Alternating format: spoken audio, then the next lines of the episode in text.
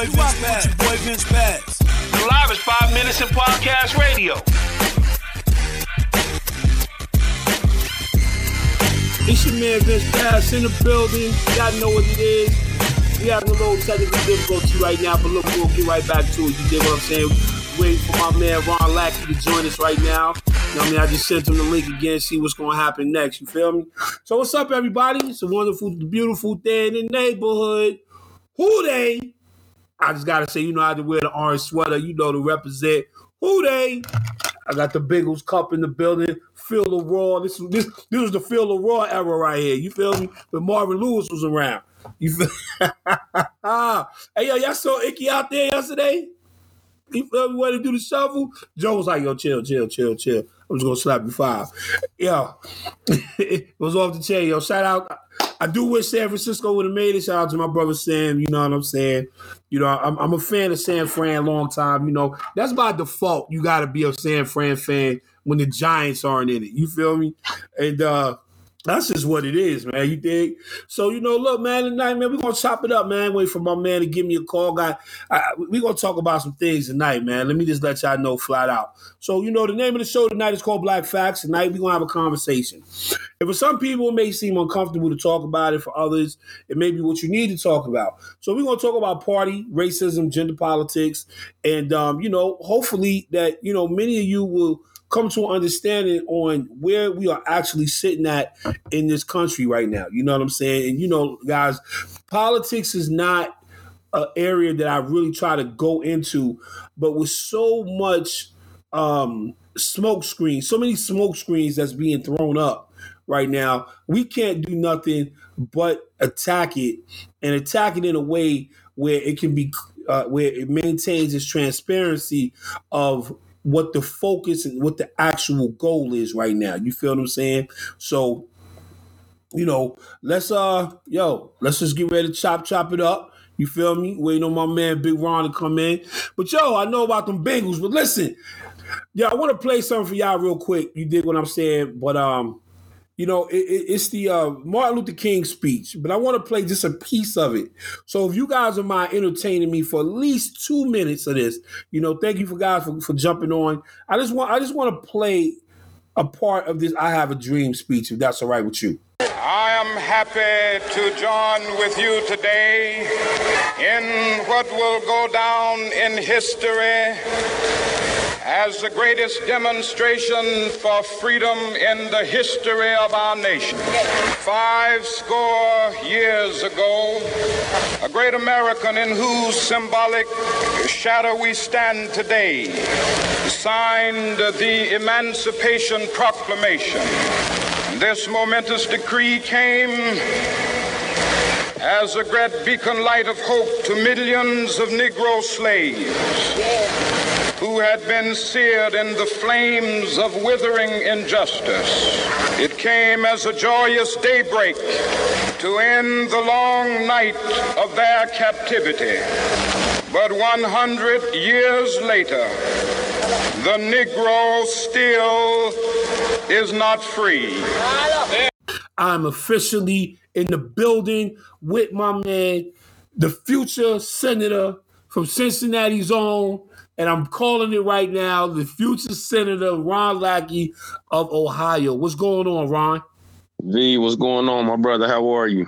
Man, I'm good. I'm good. I'm good. You know, uh, yo, Cincinnati's own is in the building. So look, you know, on our show, we keep it all the way 100. You feel what I'm saying? So listen, Ron didn't want to come on tonight, right? But I, but you know, because he ain't get to the barbershop, the chop chop, you feel what I'm saying? So we gonna definitely bring him on back. So, you know, when he got his senator gear on, but he was like, Yeah, man, listen, I, I can't I, I, can't show it tonight. We're gonna we gonna do the audio thing. I said, bet. And so, you know, I, I got I got two audio guys ready to come on in a minute. So listen, Ron, you know, tell everybody about you, man. Tell everybody about yourself. Uh, as you said, Cincinnati zone, born and raised here. It's uh it's been a journey for the Bengals. Uh, I got to shout out Who Dey Nation.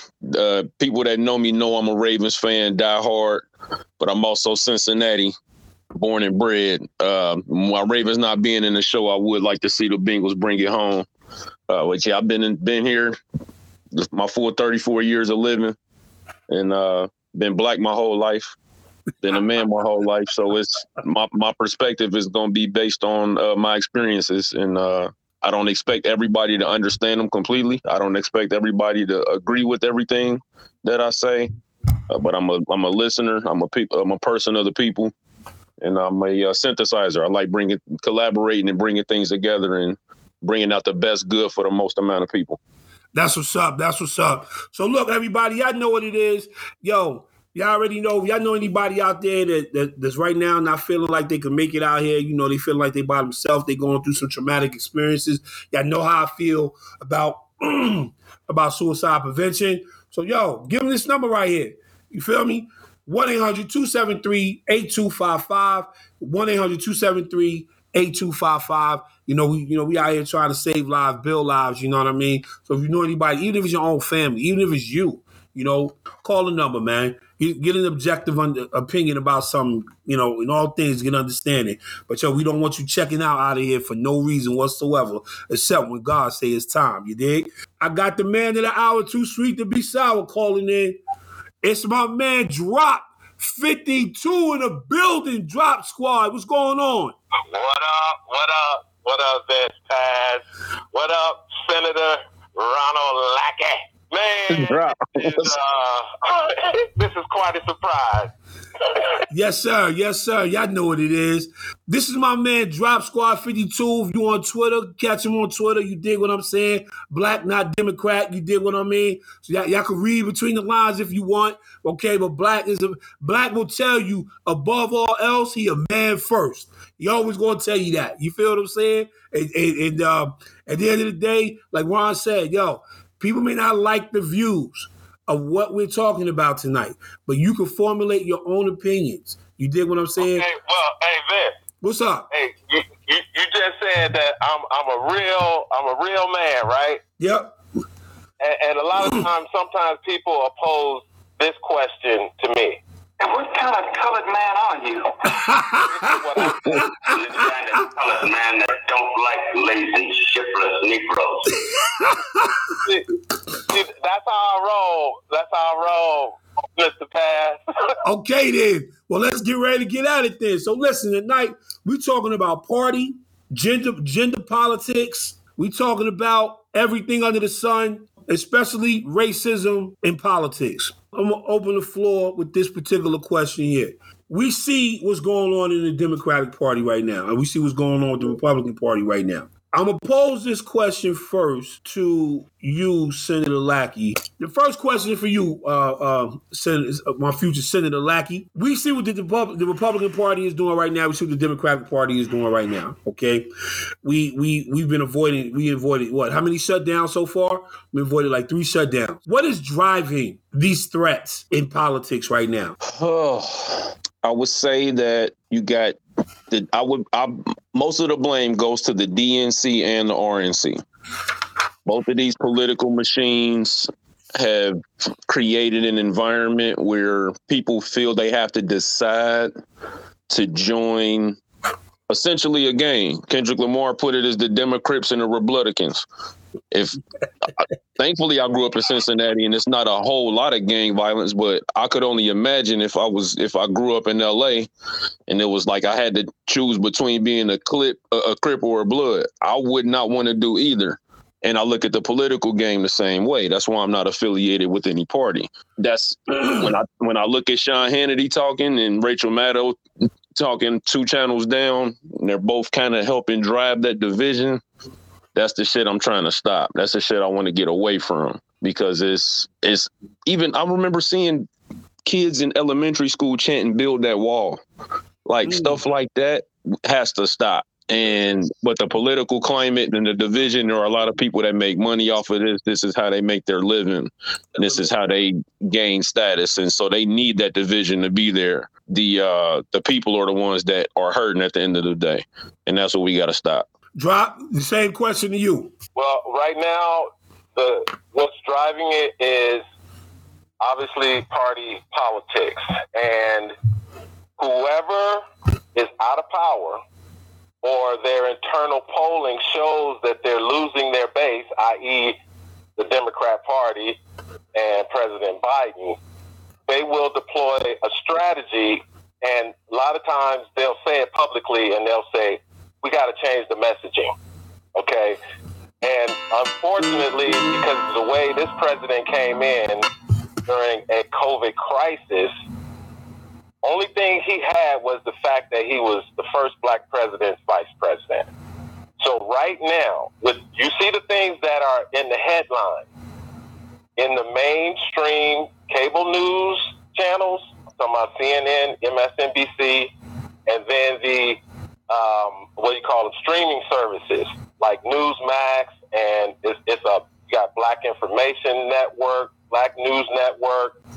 It's it's everywhere. Streaming services, and you look at who is who, what the message is that these that these um, sites or services are putting out. And if you look right now over the past week, well, yeah, about seven days, when the Supreme Court Justice Stephen Breyer announced that he was going to retire, you have to question the timing. And it was done politically. So right now, what's driving everything right now is the vulnerability of the Democrat Party and the potential to lose over 45 seats in the in the House of Representatives and possibly two seats in the Senate, which would mean that the president would be a lame duck unless he went along with the Republicans, which we know he's capable of doing because one of the only two significant things he's done in a year is the bipartisan infrastructure bill. So to me, the Democrats are trying to save their majority. Some in one of the houses, they got to save. They know the only one they can really save is the Senate. So that's why you see the things that are going on right now. I don't want to have to mention the number one race card that they playing. Do I? Do I, Vin? Do I have to? Well, well, uh, you, you you will. I want you to. You know what I'm saying? You might as well go ahead and say it. I mean, it's what we're here for. Okay, the number one race card, like I said, is the timing of the retirement of Justice Breyer, another a liberal justice. Joe Biden and the Democrats, they know from their internal polling that they're gonna lose the House, and the Senate is is really, excuse me, really, really in play. So they make this move now to energize the base by fulfilling a campaign promise to his black voters at the time when he was a candidate because him and Kamala Harris and Cory Booker could not get the black vote until James Clyburn intervened in South Carolina. And that's where he made this campaign from. Mm. So that's what's happening right now because that's all they're talking about. Brian, what you think about that? Let's let's let's add on to that for me. I'm not sure I would say that that's the black vote or that's the, the them trying to get the black vote. Um, obviously, if he appoints a, a, black Supreme Court justice who's female, that's going to help. Uh, and it was a campaign promise. But you usually see administrations doing this whenever they know they got a chance and the next election is not a lock that they want to go ahead and make their substitutions while they can. This is how I kind of look at it. They shooting for anytime you got the president in the White House, you you know you controlling the tempo. You got the ball, and if you want to call timeout to make some subs, you can do that. And that's what that's what is going to be driving that particular part as far as it goes with them trying to make a change and get somebody in there younger who's going to be there a little bit longer. Uh, it's just the name of the game. It's politics. So with with with the with the race card being played, and you know you got and, and you're right. Y'all both are, y'all both are correct on this.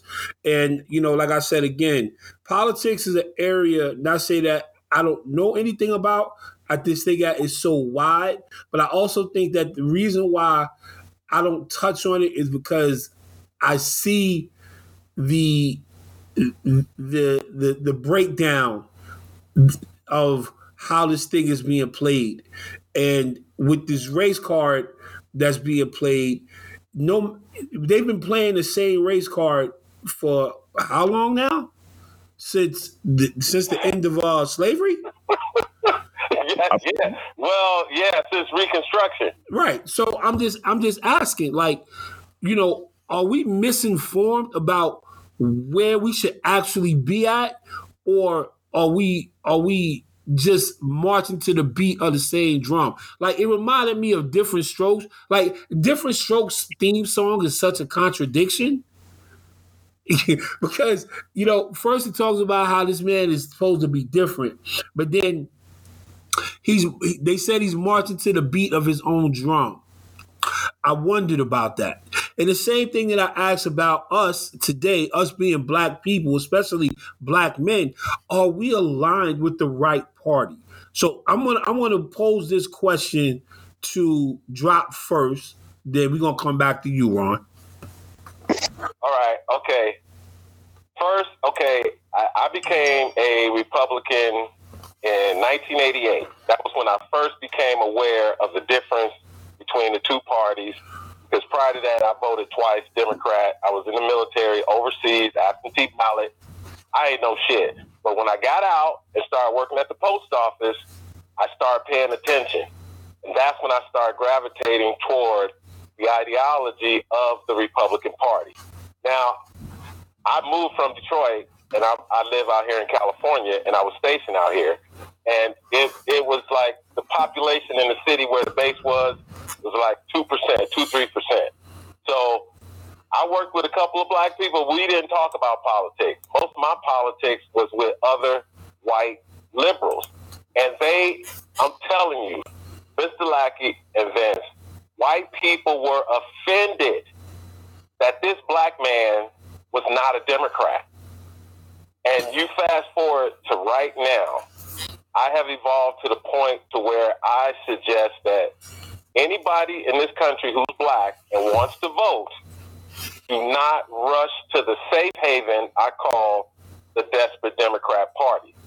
Register as an independent, and depending on where you live, find out what the election rules are. And as an independent, are you restricted to um, to certain primaries, or you can only vote for any party in the national? Do your research, but do not register as a Democrat because that would send a strong message to them that either they got to do what they say or they're going to lose the party that they so cherish right now. Mm. Let me tell you this. Let me tell you this, brother.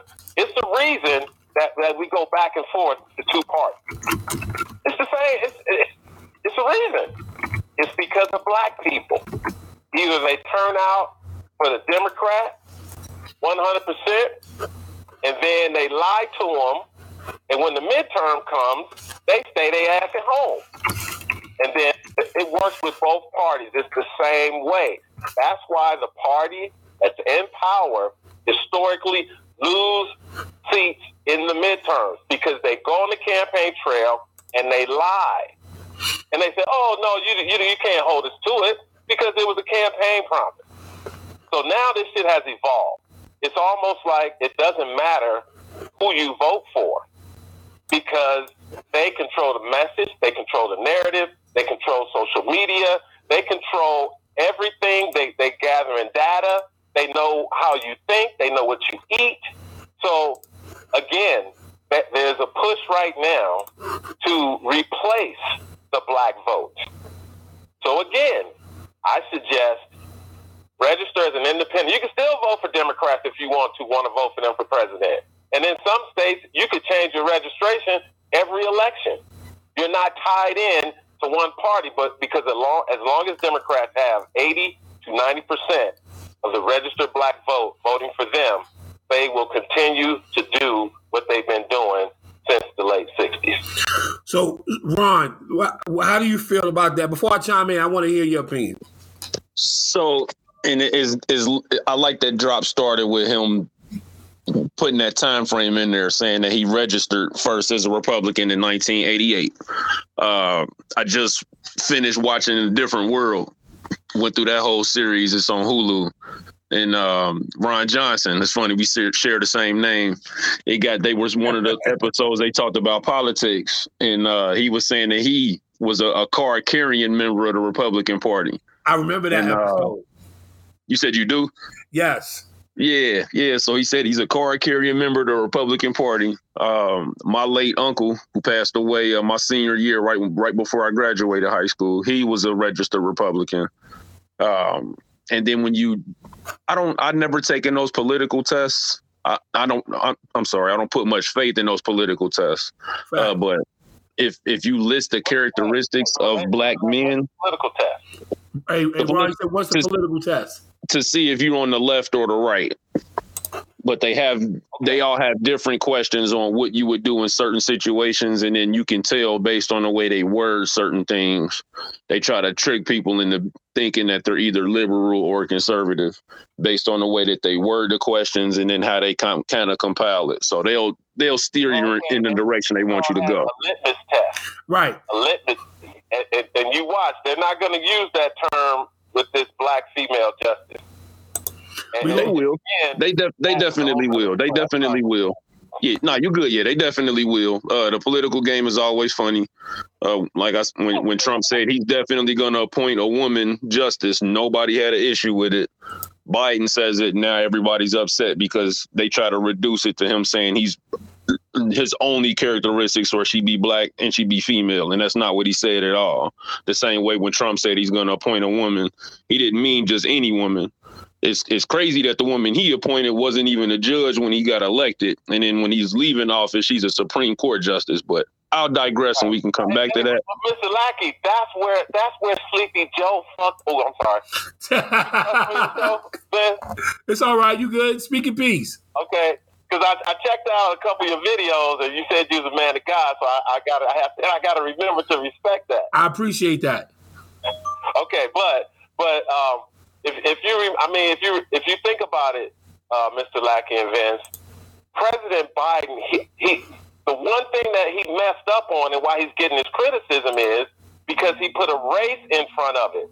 Reagan didn't say I'm picking a white woman. Trump didn't say I'm picking a white woman. Joe Biden messed up by saying the race of the Supreme Court justice because remember, he didn't say the race of the vice president he said he was going to pick. All he said was it was going to be a woman. And this is why he's catching hell right now. Yeah, he used he used the wrong word. He he used the word black. The same the same way you could say blank lives matter. Some people was cool with all lives matter. Some of them didn't want to hear black lives matter, but they was cool if you changed the word from black to blue. You know, it was black has always been that operative word. So you might be right. That might be where Biden messed up. To me, he would only be messed up if he made a promise and then didn't fulfill it. So if he said he's going to pick a black woman to be a Supreme Court justice, it's more than five of them walking around the country. So we we got a nice little talent pool to choose from, even if we reduce it to those two filters, because they still need to be a judge, they still need to know the law, and they still need to be somebody that's going to get approved through the Senate. So they're going to have to have the credentials. But it's I'm okay with him isolating it that way because we've never had a black female Supreme Court justice in this country. And that and that's a fact. My question, my question still falls along the lines of, you know, the word black gets used like you have you like you- like like you have a, a Mastercard or a Visa in your pocket. Like I'm still trying to get the understanding on why do wh- why do politicians think that it's okay to to use us when they're in a when, when they're in a crunch but why do we feel we need to bail them out So there are too many Oh, of okay. us, too Okay, many of us that feel we need to be. Let me get this drop. There's too many of us that feel we we can be used and don't realize that we're being used on both sides of the fence. You got people that's tap dancing for the Democratic Party, and you got people that go shucking and jiving for the Republican Party. It mm-hmm. it, it happens both ways, and there's too many people that instead of saying, "Hey." I can run for Senate. Hey, I can run for county commissioner. Hey, I can run for my local school board we sit back too often and we kind of judge and pick and choose those people that are supposed to do it for us and they rarely if ever do that. So that's what we got to get away from is is playing a politics game from the audience. We got to get way more involved. Right? Where you at baby? Yeah, okay. And, and like I said earlier, I said that the Democrat Party is the safe haven because there's only one other party, and that party has been vilified to the point where black people fear it. It's, I, and again, I, I'm sure both of you guys have heard this over the years of the so-called plantation mentality. Facts. The, the victimization of the black voter. Because see, this is why George Bush won and mm. was reelected. This is why Reagan was reelected. And Trump damn near got reelected if it wasn't for the pandemic. It's because it's because a lot of black people exercise their privacy when they go inside that voting booth. Or they stay home because they start asking questions like this. Man, this, this, these are the questions that are being asked. But guess what? In 2022, we have computers in our hands that can be operated by seven-year-olds. Facts. So the inform- the information is more available now, but there's more voices that are speaking in the Times Square. So it's almost like the high school cafeteria. You're going to go to your safe haven where you feel comfortable. Okay? So for black people, they're like the, the, the high school athlete. Everybody know where they are. They all sitting together right over there. But then you got those groups in. Now, 22, the fifth group is getting, and they're not choosing the athletes or the freaking nerds. They're creating their own thing. And they're doing it with these social media sites and devices. Because I'm 61, but I've been on this social media thing big time since 2017. And I've seen it. So, again, like I said, until the Democrats start losing voter registration amongst black people, when those numbers start dipping into the 70s, they're going to start to panic. And you watch. You watch. The shit that they always neglect on because they pay off their donors, mm. Just like that, just like with Obama, and just like what's getting ready to happen. I mean, just like with Clinton, same thing happened with him. And and again, same thing with Republicans happened to them too. They fucked up. Democrats took over. So I'm just saying, right now, the whole black people safe haven in the Democrat Party is changing. It's going down. It may be in the in the in the mid 70s. It could be after 2024. Everybody's got to wait and see. What you think about that, Ron? That's a great assessment of the the cons of the Democratic Party. I don't disagree with him on very much of what he said. It's just with me, I also apply that same rubric to the Republican Party, and that's what also has me apprehensive to join them. So The I- the, I- the solid the the let me the group the solid South. You know, once they kind of just all really started voting Republican. th- That was one thing, but once they started taking over the party, that's that's a different story. And if it was any time I had thought about even considering being a Republican, it would have been when Mitt Romney ran against Obama. I thought he beat him in the debates. Uh, the politics were there, but yeah, he smashed The- him in the- the debates. but the Tea Party was also there. And then I looked at what Obama had done, and I'm like, things are really trending in the right direction. Obviously, it was rocky at his start, but unlike what Trump inherited, Obama inherited a mess. He inherited a recession, not 75 straight months of added jobs. So it was a so I had to look at he kind of had a, a Bengals type presidency where that first half was a little bit iffy against the Chiefs, but that second half of his that second half of his presidency was just okay, you know. Unemployment was eleven percent when you got here. You didn't got it down to five and a half. Was successful in the second term, which he didn't Say- think he was going to get. Because you Say that again. You, I, come, come on now, Vince. You got to let me play one, uh, one of these. Go ahead, man. Remember? Okay, this is what Biden said in a black church talking about the Republican candidate in 2012, Mitt Romney. You'll put y'all back in chains. You hear that? You'll put y'all back in chains. That's Yeah. to me. That's playing the race card. And then this is what Barack Obama said at the Congressional Black Caucus Convention when they was pissed off at him. I don't have time to feel sorry for myself. I don't have time to complain. I'm going to press on. I expect all of you to come with me and press on. Take off your bedroom slippers. Put on your marching shoes. Shake it off. Stop complaining. Stop grumbling. Stop crying.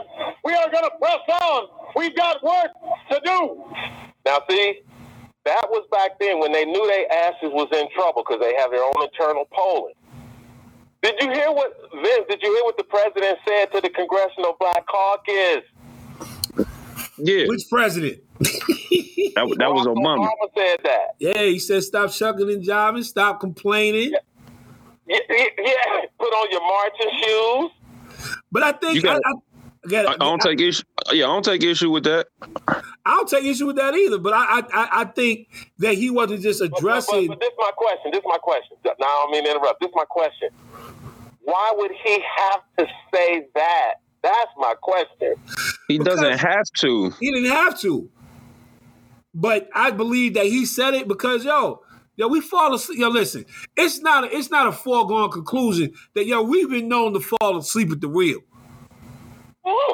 Okay, hold on, Ron. I apologize, man. Let me step in on this for a minute.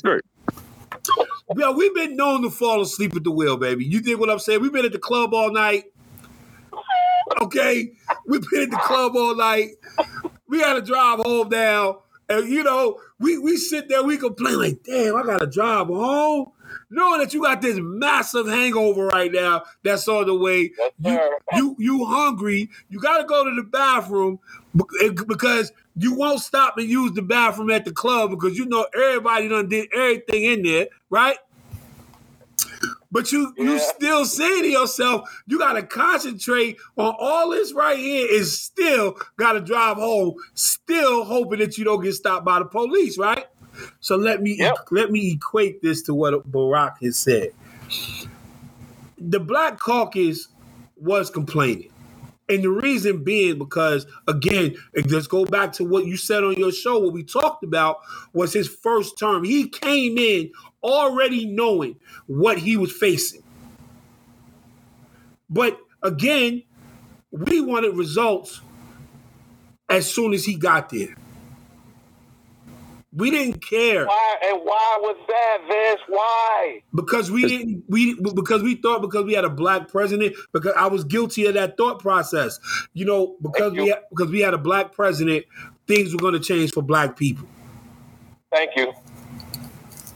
and that wasn't the case. I want to first say, I- I'm sorry, Ron. Go ahead. That's based on the misconception that the president is the most powerful person in the world. Yep. Like that's a that's a lie that they told us even in elementary school. I remember watching uh, Clinton run against um, Bob Dole when I was in like second grade, and it's like y'all think these two dudes got the most power? Like the way I learned the branches of government, like he can't do whatever he want. He's supposed to control the military, but he can't declare war. If Congress wants to pass a bill and he doesn't want it to get passed, he'll veto it. But if enough members of Congress still pass it after the veto, it becomes law. Unless the Supreme Court steps in and says, uh uh And they could say no to the legislative branch and to the president. So it's, I don't understand. I do understand it. We were miseducated on how much power the president had. And once we saw Obama with that, with his hands on the controls, it was like, oh, finally, you know, all our problems is solved. And no, that's not how you solve your problems. You don't solve your problems by voting for somebody else to put on the suit and go and do that shit for you. You got to do it yourself. Hold on, drop. Hold on, drop. Hold that thought. I think we got miseducated, and I'm and, and I'm gonna put it out there. You know, hold on. I, I gotta grab one thing for y'all real quick. Grab, drop. I urge you to get this book. Okay. All right. I'm bringing up my book, 1619 Project. Oh yeah, I'm familiar with it. Okay, listen. We caught the mis. I I believe black people caught the misconception of the president being the most powerful person in the country because we were we were taught and we were we were tricked into thinking that Lincoln freed the slaves. That's fair. It was the Emancipation Proclamation that freed the slaves. Right, but we but we're we're thinking that it was Lincoln that did it. You understand what I'm saying? Like like the way history. Yeah, yeah, he was the president at the time. Right. So he's gonna get credit. Right. So he got credit for it, but we are under the misconception based upon the way that history ran it down. We under the we were under the misconception all along that that Lincoln is the most powerful person in the country. You feel what I'm saying? Kennedy was one of the, was the powerful person in the country, the most powerful person in the country. All these presidents, we've been under the misconception of that. You dig what I'm saying? Because I'm gonna tell you, when the House wants to shut down, Mhm. it ain't nothing you could do about it. Ain't nothing he could do about it. Right. I digress. let me ask y'all this. Let me ask y'all this. Do you remember, or do you have it on, on your on your uh, sound card, Vince? The speech that President Obama elect made at Grant Park, where he made the, the famous quote, "Open change," and we are the ones that you've been waiting for. And see, that's the problem. Just like 2008. Trump with it, just like Trump would build a wall, just like uh, Bush with all. This is what presidents do because they play to the emotions of the American people because that's what their votes are.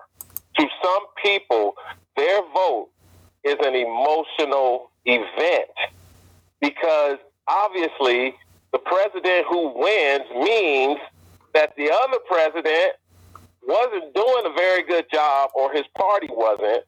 So the people who supported the new guy, they were so emotional. Remember the faces of the Democrat Party headquarters when Hillary Clinton had to make her concession speech and finally announced that she lost to the scary orange man. That shit was devastating to the party. Okay? Because they just knew it was no way they could lose. But guess what? It was a lot of black folks y'all age. Mr. Lackey and Vince, y'all age, who remember them damn Clinton. And it's like, hell no. And especially that bullshit she did on Charlemagne the God and the Breakfast Club interview. Yeah. And they asked her. You remember Angela Yee said, "Well, well, uh, Miss Clinton, um, well, what do you carry with you?" This white woman had the audacity with her pandering ass to say, "Hot sauce," and and they started like, "What?" And Charlemagne said, "I love Charlemagne. He be getting these motherfuckers." Charlemagne said, "Really?" you know, some black people watching this gonna think you pandering. She cuckled. then she put her lips together and said, Is it working? And them three Negroes or Filipinos started laughing. They started Yeah. laughing because they knew right at that moment that was the beginning of the end. no, it didn't, but Joe Biden got in with the same bullshit. That's I'm sorry, with the same with the same pandering rhetoric when he went to, to Atlanta, Georgia, went in front of an HBCU with almost all black students behind him, and he pulled the race card with if you don't vote for the voting rights, you voting with, with Strom Thurmond and, and, and William Jefferson and, and, and Robert Byrd and and you see, I'm Bull thinking Connor. that that type of 1960s race car rhetoric from a 70 year old segregationist, I don't think that's just going to work this time. I really don't. Ron. Say you. What say you, Ron? I think it's going to be a lot more scattered than we've been used to. Uh, it's going to be real interesting to see how these small, uh, well, not not small, but these smaller elections on that federal level, uh, the people running for the House, it's going to be interesting to see how many districts change.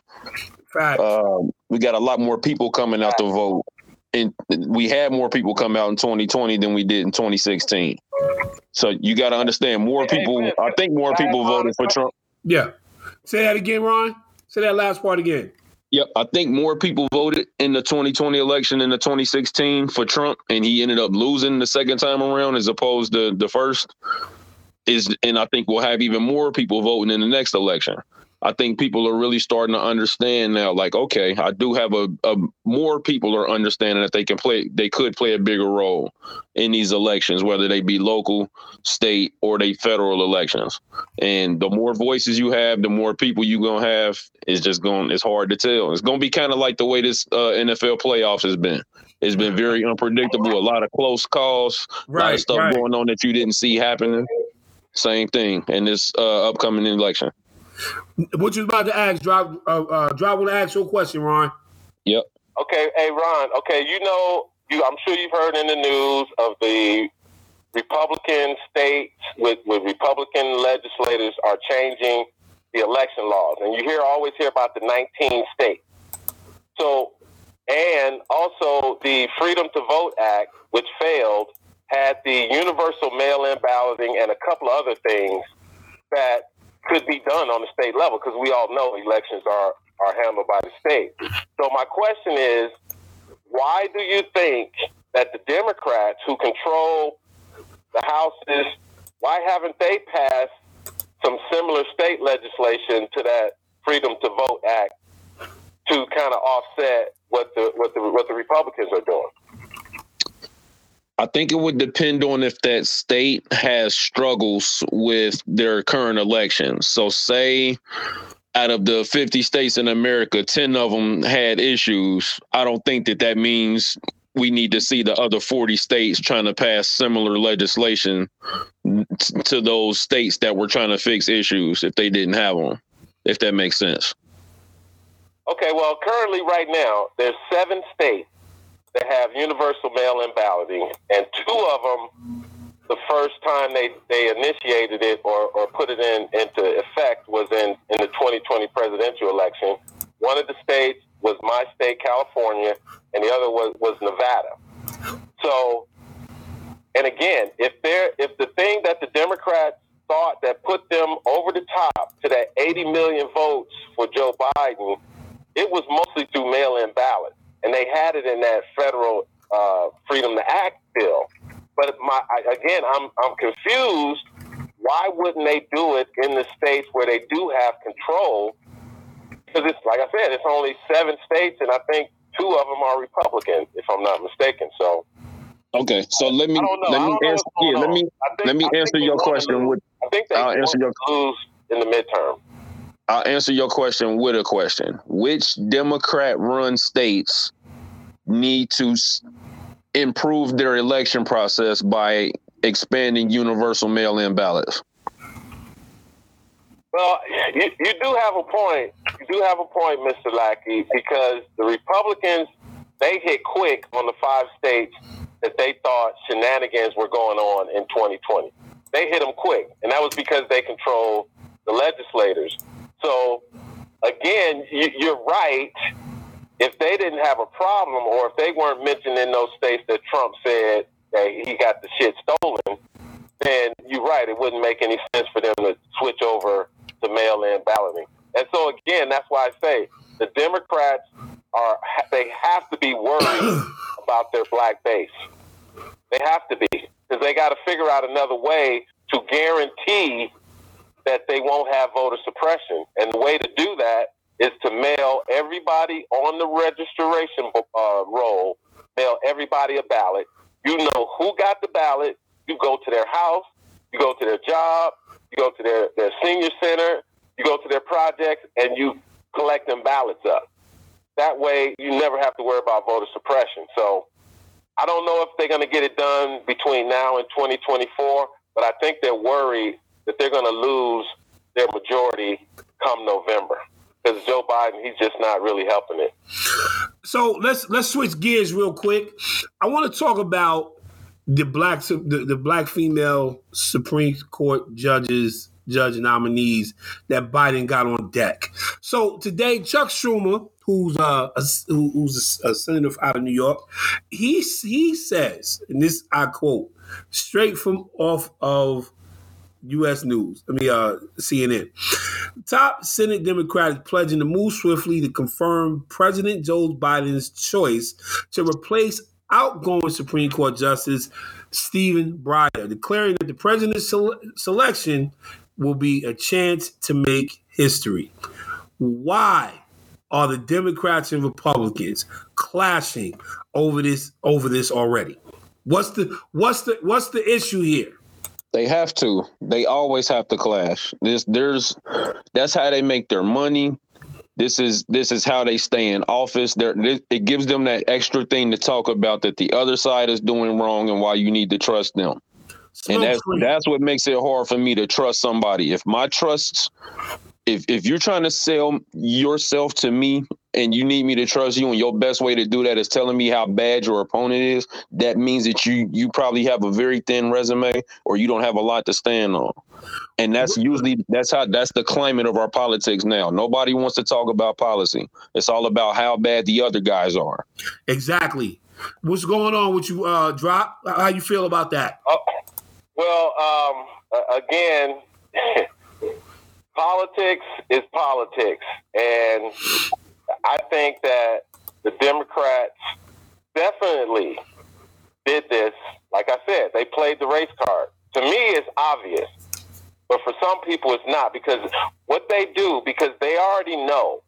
They know one, you got Trump out there who who will say it with his chest. They already know that. Then you got the people like Marjorie Taylor Greene, um, uh, Matt Gaetz. You got a couple of other people, um, Kennedy that will speak up because they know it drives their base and helps them fundraise. So when they put when they put the woman out, the Democrats on Sunday on on CNN, they brought in a woman from the Obama administration, and uh, she had the opportunity to say that it was not political.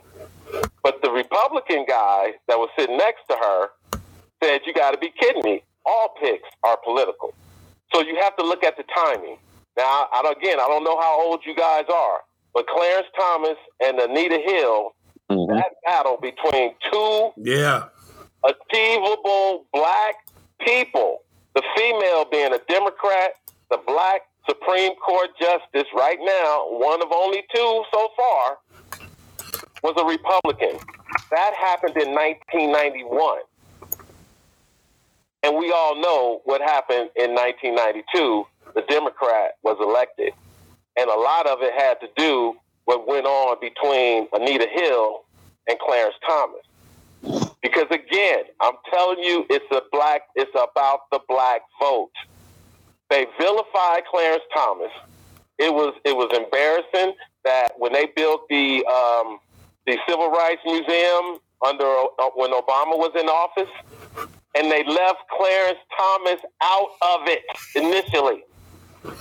I, and, and again, the other day, some fool on MSNBC was talking about how the court is all white men. And I'm like, he showed a picture of Thurgood Marshall, but he didn't show a picture of Clarence Thomas. So it's intentional. They're put it. They they brought. They talked to the to the justice Stephen Breyer. Somebody made a deal with him to convince him to retire now because we're going to lose in the midterms and Joe Biden may not get the opportunity to appoint another justice to fit the progressives and to fulfill a campaign promise. So it's no question, it's political, and it's going to be people on the Republican side that's going to make comments to get to raise money. But historically, the Republicans usually don't stop the Democrats nominee. They let them go through. So I predict she's going to go through, but Joe Biden could, could mess this up like he's messed up everything else. How do you feel about that, Ron? it's going to be interesting to see. I want to see the results of how everything goes from this. Um, like I said earlier, we got a long laundry list of people that they, that he could nominate. I don't think Biden's gonna mess this up. Out of this, out of everything that's gone bad with this presidency, this is one thing he can't mess up. Um, you will. You, I'm sorry, have, I mean, it's such a simple. It's such a simple task. It's such a simple way to fulfill this promise. Trump made this promise on building the wall. We didn't get the wall. That's why you still got people saying that we need to fix the southern border. I thought that's what the hell he was doing when he got elected in 2016. Uh, Biden didn't make very many promises, but this is one that he made, and he clearly should be able to deliver on it as long as Justice Breyer does retire. Well, you know, I I I, I tell you, until that moment comes, and we don't know how long Breyer is going to be around. I don't think he gave a out a, a time for the out date yet. But that wall, when it when when it when it can be finished, I will I, I will say thank you, thank you for taking all of my tax money and putting it towards a wall when we're still trying to figure out how we're going to raise the levels of the fourth grade education. Uh, Uh, okay, let me let me ask you this, Vince, because you brought up the wall, right? I Okay. got a question for you. Now you know the wall. Regardless, we all know the money didn't come from Mexico. yes, But did. again, the way the money was, it wasn't necessarily taxpayer money. It was allocated funds that was just switched. It was moved around from the Department, Department of Defense. But did you see any of the building of the wall and the fact that President Biden he stopped construction of the wall? The money was there, the contractors were there, people were employed, and he stopped the process, just like he stopped the process of the Keystone pipeline. And see, that's what I mean by Joe Biden could mess this pickup if he picks the. It's too many out there. Okay, Right. it's too many. So if it was like two or three, I, I'll say yeah, he probably won't mess it up. But la- I saw a list of fifteen. I'm Rhea. Right. So again, he could pick the wrong person. We just gotta wait and see. Nah, it's it's it, and it won't just be him. He has a team behind him. I don't expect the DNC to go through and vet their people and not pick somebody that's gone. They're not going to risk making in the entire party look bad with the wrong pick. So they're going to vet whoever whoever it should be. Whoever it's going to be is going to be the right person. They're going to be qualified, and they should meet his meet his description based on his campaign promise. This is something that he should not mess up on. Well, I'm not saying that he's going to mess it up. First of all, let me let me let me. but you know, the, the thing is, what can go wrong will go wrong. Okay, I was listening to um, Tim Cunningham yesterday, and I don't know if you caught his show last night, um, Ron, but he he made a real interesting point that every black female Supreme Court justice nominee that we've ever we've ever look forward to being in that seat, the Democrats voted down themselves. That doesn't surprise me. That does not surprise me at all. We you got to remember we talking about the party that technically founded the KKK. We talking about the party that a lot of its members, as soon as Reconstruction hit, were trying to add poll taxes. We're trying to make sure that trying to make sure that even when women got the right to vote, that it wasn't necessarily going to pertain to black women in certain areas. So they've Party been of Jim doing that for a while. Go ahead. Eh, The party of Jim Crow. the party of Jim Crow, right? The right? party right. of Jim Crow, right? Now, now, and, and now here's the question. Here's the question, Vince. Okay, if you remember, the first black president appointed two women. Okay, now we all know, we all know that Joe Biden picked this black woman because he was losing the black vote. I think his his approval was in the 80s, back back in uh, I think spring, and now they're in the 60s. So we know he picked that for a political purpose. Barack Obama put in two women. One was a white woman, Elena Kagan, and the other one was Hispanic, Sonia Sotomayor. Now, those two picks were political because he needed the white suburban woman and he needed the Hispanic vote because remember DACA, Dreamers, all that Right. shit he had going on with the Hispanic. Right. But guess why would you say, Vince and Mr. Lackey, the reason that the first black president didn't put in the first black man or woman was because he didn't need the black vote. No, I'm going to say that if he had done it, they would have not gotten through. And he probably wouldn't have even been able to get a confirmation hearing for one that he picked. Let's just be real. I, I, I'm in I would have to with that. disagree because they did it Clarence Thomas was put up by a Republican. The Clarence Thomas was put up by a Republican, and there was a and there was a lot of black people that didn't. And the Democrats fought to keep him out, but he got in. But we're, we're speaking about what Barack, like, see, there's We're a, talking, yeah, we talking specifically about Obama. Obama Right. did not. He didn't have a. Even though he was president and technically he could have appointed the first black female Supreme Court justice, it wasn't happening in that climate. You got to remember, the only president to, to be denied a budget hearing by the Senate. Soon as he got elected, Mitch McConnell comes out and says, "We're going to do what we can to make him a one-term president." And then they rolled out the Tea Party right after that. And then gerrymandering started real bad in 2010. So we can't even sit here and say that just because he was in that position that he could have done it, it would not have worked out very well, and it would have set a bad precedent. Well, well, Ron, you got to remember during during Trump's tenure, there were some Democrats, a lot of Democrats that said they wish Obama had the balls that Trump had. Absolutely, I'm just saying. absolutely. Trump did y'all heard that out there. absolutely, and you. it- but the you got to so, and this was the the fun thing that I had when I went from watching the the debate between Bill Clinton and Ross Perot and, and Bob Dole, and then I watch uh, Al Gore and George Bush, and then I watch Obama and McCain, then I watch Obama with with with Mitt Romney, and then I watch Hillary and Trump. And there was a major, major shift just even in the way that they would hold and cover presidential debates. All the other ones seem quote unquote presidential. That word has lost its it's either lost its original meaning or it's just gained a whole lot of other ones.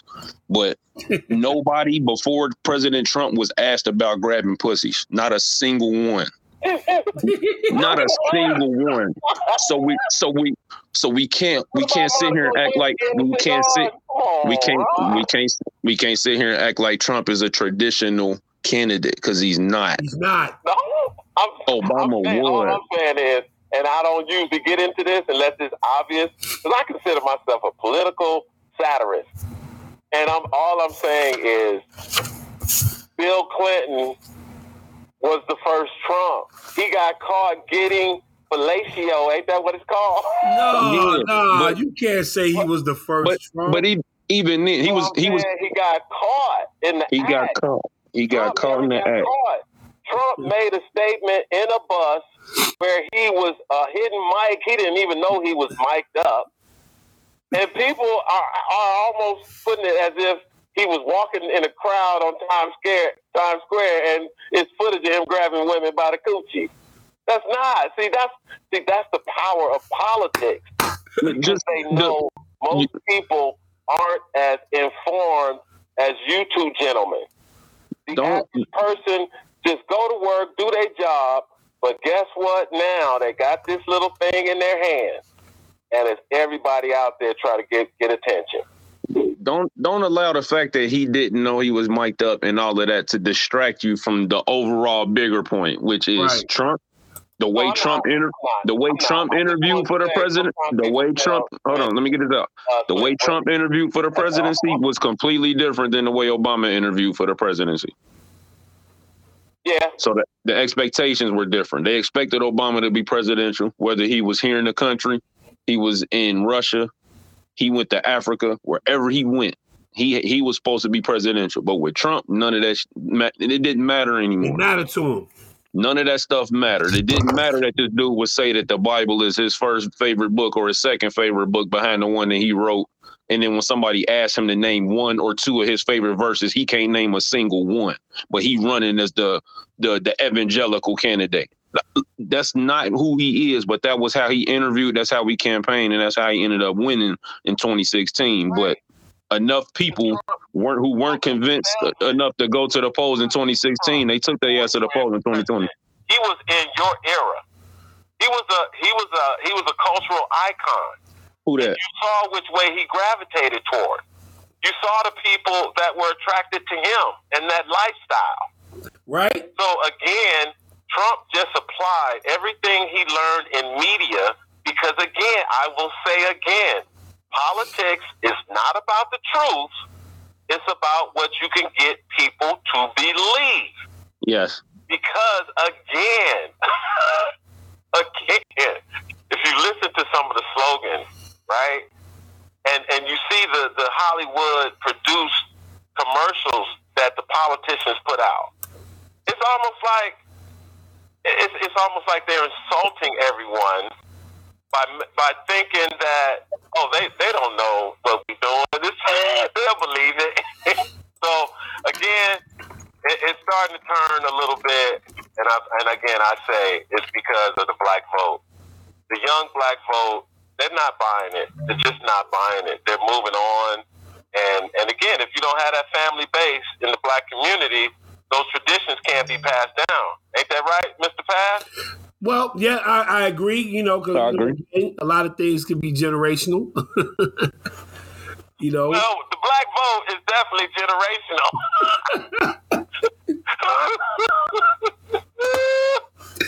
Ron, what you was ready to say, man? Drop all over the place right now, man. Right. But look, look, check it out, check it out, check it out. You know, listen, I'm, I'm gonna ask this last question. You know what I'm saying? Um, yeah. So you know when the end event so I want to, I want to, I want to, I want to say this. I want to give you two guys the floor before I before we end the show. First, I want to say thank y'all for for coming on tonight. You know what I'm saying? Um, at such short notice, I appreciate it. Um, Drop, thank you for so much, man. You know, um, it, it, it's, it, it's been a it's been a it's been a good time knowing getting to know you through these shows, man. And, and Ron. And, and Ron, you're gonna be you're going to be the senator in the state of Ohio one day. Um, we're gonna speak that into existence. So, drop. I'm gonna let you go first, and then Ron, then I'm then I'm gonna wrap up. Okay. Hey, hey, Vince. I'm glad I met you through through um, through social media, just like I met Ron. Me and him, me and Ron did a couple of podcasts together. And season two gonna start soon of the Black Not Democrat podcast. Just ain't put my stuff because it's a hobby for me. Okay. So I, I I appreciate you inviting me. And again, I'm retired, so any other time you need my political point of view, I'll offer it. And like I said, like I said, we gotta wait and see what happens in 2022 to determine how the 2024 presidential election is going to be run by both parties. We got to wait and see because currently, I think Trump is playing the Democrats for fools. It's almost like that because uh, I think uh, both of y'all are coaches, right? Yep. And, and you you know how you you'll show a defense, you'll disguise it, and you'll make it look like something else when in all reality you're running a totally different play. Mm-hmm. So I think that's what Trump's doing right now because it, it's just too easy what he's getting away with and how the media just just just goggle just just goops it up. I mean, just swallows it all down. So that's my that's all I got. And again, I hope I get a chance to do it, Mr. Pass, and I'm gonna put you on my list of shows to listen to from time to time. Thank you, sir. Appreciate I love, you. I love. I grew up on talk radio. I love talk radio. I love listening to people talk and you definitely, you definitely have the gift of gas. yes, you do. All right, hey, hey, shout out to Senator Ron Lackey. I'll holler, y'all. Peace out. Give me that drop. Give me my, give me my drop, drop. What's that? Wait, wait, wait, wait. Hold on, hold on, hold on. Let me get it. Let me make sure I got it. Hold on. give me my drop. I don't have. Wait, wait. Hold on, hold on, hold on, hold on. Okay, hold on. I think I got it. Thank you for tuning in today, ladies and gentlemen. Tune in tomorrow for another episode of the Black Not Democrat podcast. And I'm your host, Drop Squad 52. That's what I'm talking about. To anyone who wants to catch it. My man dropped straight from out of Cali, baby. Yo, thank you, man. Yeah. All right. Hey, Who Dey? Who Dey? Thank LA, hey, hey, LA Rams. LA Rams hey, I, hey, I'm going with Cincinnati. I'm a Joe Burrow man. That's what's up. LSU in the building. That's love. That's love. All right. Much love. Much love. Drop. We holler. All right, Ron. All you, baby. Oh, for sure, man. I, I appreciate you for having me on and like having us on. Uh, it's always good talking and build with my uh, my brethren. I look up to both of y'all in certain ways for sure. Uh, appreciate you for having me on. uh, talking about politics, I mean that's that's life. It affects everything that we do, and uh, that's what kind of shaped my vision of, of, things. Knowing that this is the the country I decided to raise my daughter in, so I have a uh, a burden and a responsibility to make it a better place. And sitting back and voting for candidates is what I've done for the first 34 years of my life. And once I saw that, I didn't think it was enough quality on the ballot. That's when I decided I needed to put my name down on it. Uh, so I, I do look forward to this run. Uh, things will ramp up in May once the primaries conclude. I want to know who the one person is from the Republican Party and who the one Democrat will be. Uh, shout out to Morgan Harper, who's running as a Democrat. I hope Tim Ryan decides to debate her, but if he doesn't, I'll understand it because he probably already has the full backing of the DNC mm. and doesn't have to debate to even get that that primary vote so that he can't be on the ticket. Mm. It's a shame that that money has such an influence on politics. Uh, that's why I don't take money from people. I'm the instead of saying not taking money from certain corporations and certain donors, I don't want anybody's money. I want none of that. It's it's not necessary to run. It's not necessary to run. Right. And because you know I can do the job. Absolutely. You know that's that's what the that's why the job pays you because you know I'm I don't need people to say hey here's my money go go win the election. No, I need y'all if anything. Uh, so the last thing I'm going to do is ask you to donate money because I've donated money to campaigns, and when you donate money to a campaign, it's it's gone whether they win or lose. Right. And sure you know, throwing your money at candidates who end up losing, it's like, how much money did they really raise anyway? So to see them raise millions of dollars and and spending it on advertisements and, and traveling and all the dark money that's involved in politics, and then you got lobbying in DC, it's just it's corrupt. And right. uh, you know, we can't say that the root of evil is money and then say it's okay for money to be in politics and mm. government and then say that government was designed to protect us. Mm. If it's controlled by something that's the root of evil, it's probably not going to have the the, uh, the best outcome for us. And a lot of people don't trust government, and I don't blame them because if politicians are out here to get your money and get your power and take your freedom from you, why the hell do we need them? And uh, we need these positions filled by people with charisma. We need these positions filled by people with integrity, uh, not just one or the other. You have to be able to to deliver. Because again the people that are government officials or elected officials are out here supposed to protecting our children and the future of this country. And they've been doing a terrible job of it and they can do a better job. So that's why i'm that's why i'm running. I want to eliminate poverty. I want to improve mental health. And and that's why my name will be on the ballot that's what's up, my man Ron Lackey, future senator Ron Lackey. Listen, man, you know it's about that time for us to get on up out of here, man. Before I do, I just want to leave my leave my little mind Ron real quick.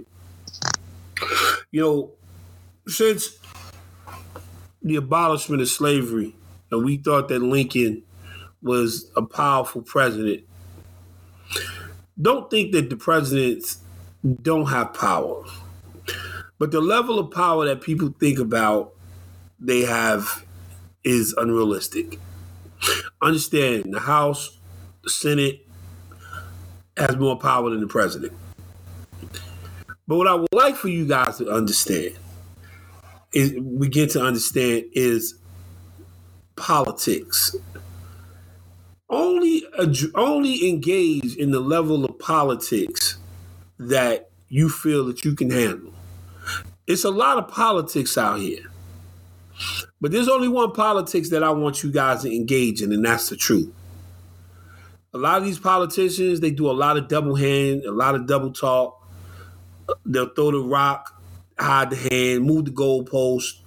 Those are the people that you don't want to deal with. You want to deal with honest, upstanding individuals that are capable to do a job. You have true Democrats, you have true Republicans. Those groups of people are very are, are small and powerful, but they know they don't stand a chance against their party. Those be the people that say, "Yo, I'm not doing this in my party today." Those are the people that be don't be afraid to say, "Yo, let me cross this line." they go with bipartisanship. Those are the people who are not afraid to get the job done and get it done and get it done right. Like my teacher said to me tonight, I don't care if you get the job done, but if you don't get it done right, you're gonna start all over. Do I think that at this point in time that the storming of the Capitol was a necessary beast? The more and more every day I, I watch the news and I hear what's going on in politics, I ask myself the question: If burning down Washington and starting all over is an answer, how come it took it took until Trump to get into office when all of this stuff was happening way before Trump? That's my mind. That's my mind, and that's my time. Yo, Ron Lackey. We in the Yes, building. sir. Yes, sir. Yes, sir. But I'm so glad that we had this time together. Yo, tune in next week. Listen, man, I got a a, a, five part series that's, that's getting ready to go on about love and marriage and kingdom. Yeah, I'm I'm I'm, I'm looking for five five married couples that will be able to talk to us and talk to the younger generation about relationships, marriage, the the the fight, and the reward of being married. So that's gonna be coming your way soon. And I'm hopefully I'll be locking down a special segment um, with a brother who is a, who's world renowned in what he does and we'll keep that on the hush. But yo, until then, rock out. Let's go.